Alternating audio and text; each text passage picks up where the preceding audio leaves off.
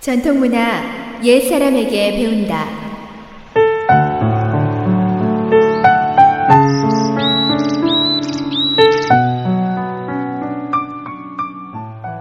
SOH 청취자 여러분, 안녕하십니까? 전통문화 시간입니다. 오늘 이 시간에는 씨는 뿌린 대로 거둔다 라는 이야기 한 편 전해드릴까 합니다.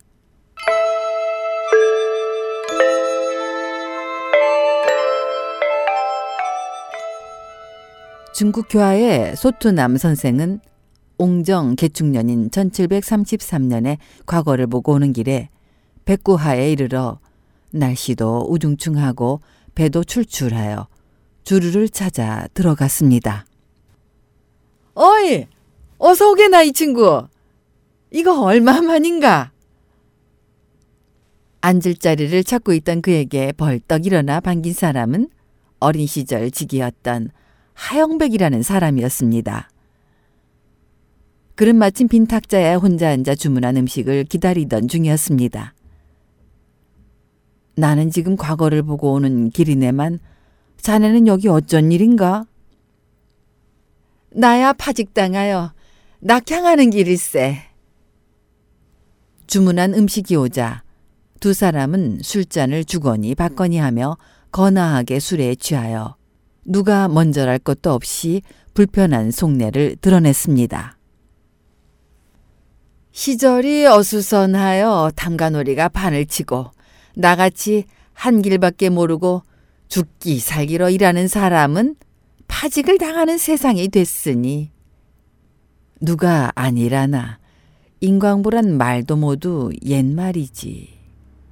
권력을 가진 자들은 너나 없이 백성의 재물을 착취하여 하늘에 닿을 듯 재물을 쌓아놔도 벌을 받기는커녕 나는 새도 떨어뜨릴 만큼 위세가 당당하니 이런 세상에 태어난 우리가 시기를 잘못한 거지. 그들의 이야기가 봄의 싹처럼 조심스럽게 피어나서 여름의 녹음처럼 한창 무르익을 무렵 맞은편에 앉아 묵묵히 술을 마시고 있던 볏집 도롱이를 두른 사람이 일어나 그들에게 읍하고는 말했습니다.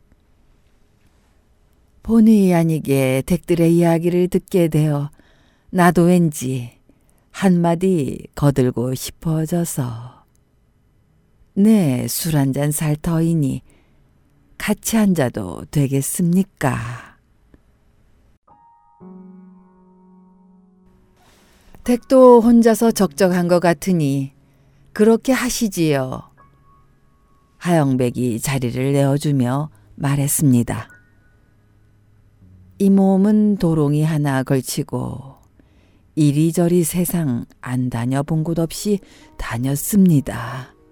그러다 보니 못 볼 것도 보게 되고 여러 가지 일을 겪게 되더군요. 당신들은 세상살이에 대해 불평이 많은 것 같은데 제가 한 말씀 드리지요. 하늘의 샘은 한치의 오차도 없이 정확합니다.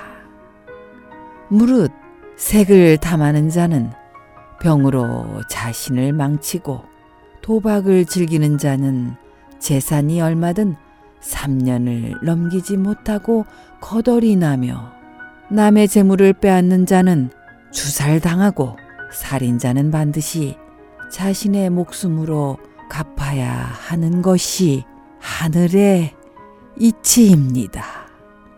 그런 이치야 저희도 알고 있지요. 하지만 요즘 세상 돌아가는 것을 보면서도 하늘의 이치가 살아있다고 할 수 있는지요? 소투남 선생이 개슴츠레한 눈을 치뜨며 말했습니다. 그야 물론이지요. 다만 같은 호색이라도 체질의 차이가 있고 도박을 하더라도 기계와 졸렬함이 있으며 재물을 약탈하는데도 앞서는 사람과 뒤따르는 사람이 있고 살인도 실수와 고의가 있습니다. 이 모든 것은 정황에 따라 처리되며 현세에 보응받지 않으면 다음 세에 받게 되지요. 글쎄요. 선생은 하늘의 도를 믿는지 모르겠으나 저 같은 소인배는 다음 새 같은 것은 없어도 좋으니 이 한평생이나마 파직당하는 일 없이 편히 살 수 있었으면 합니다. 당신이 어찌 하늘의 도를 원망할 수 있습니까? 네, 그럼 당신에 대해 구체적으로 이야기를 하지요. 당신의 명은 본래 출신이 잡직 풍계로서 관직이 칠품까지 오를 수 있었지요.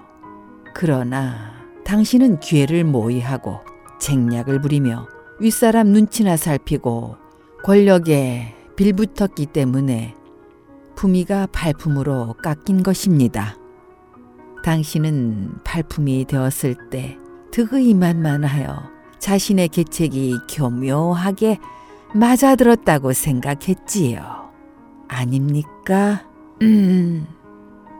그는 그렇게 말하고 하영백의 귀에 대고 귓속말을 하더니 갑자기 큰 소리로 당신은 벌써 다 잊었는지 모르지만 하늘의 신은 하나도 빼놓지 않고 덕과 업을 계산하고 있답니다.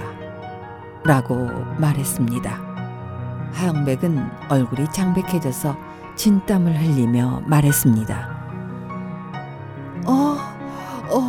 나만이 알고 있는 그 일을 당신이 어떻게 그처럼 똑똑히 알고 있는 것이오?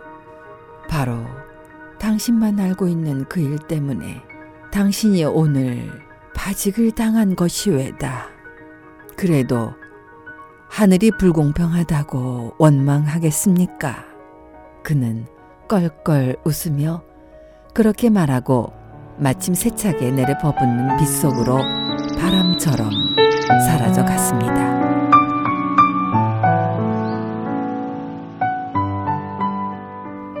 전통 문화 여기에서 마치겠습니다. 다음 이 시간까지 안녕히 계십시오.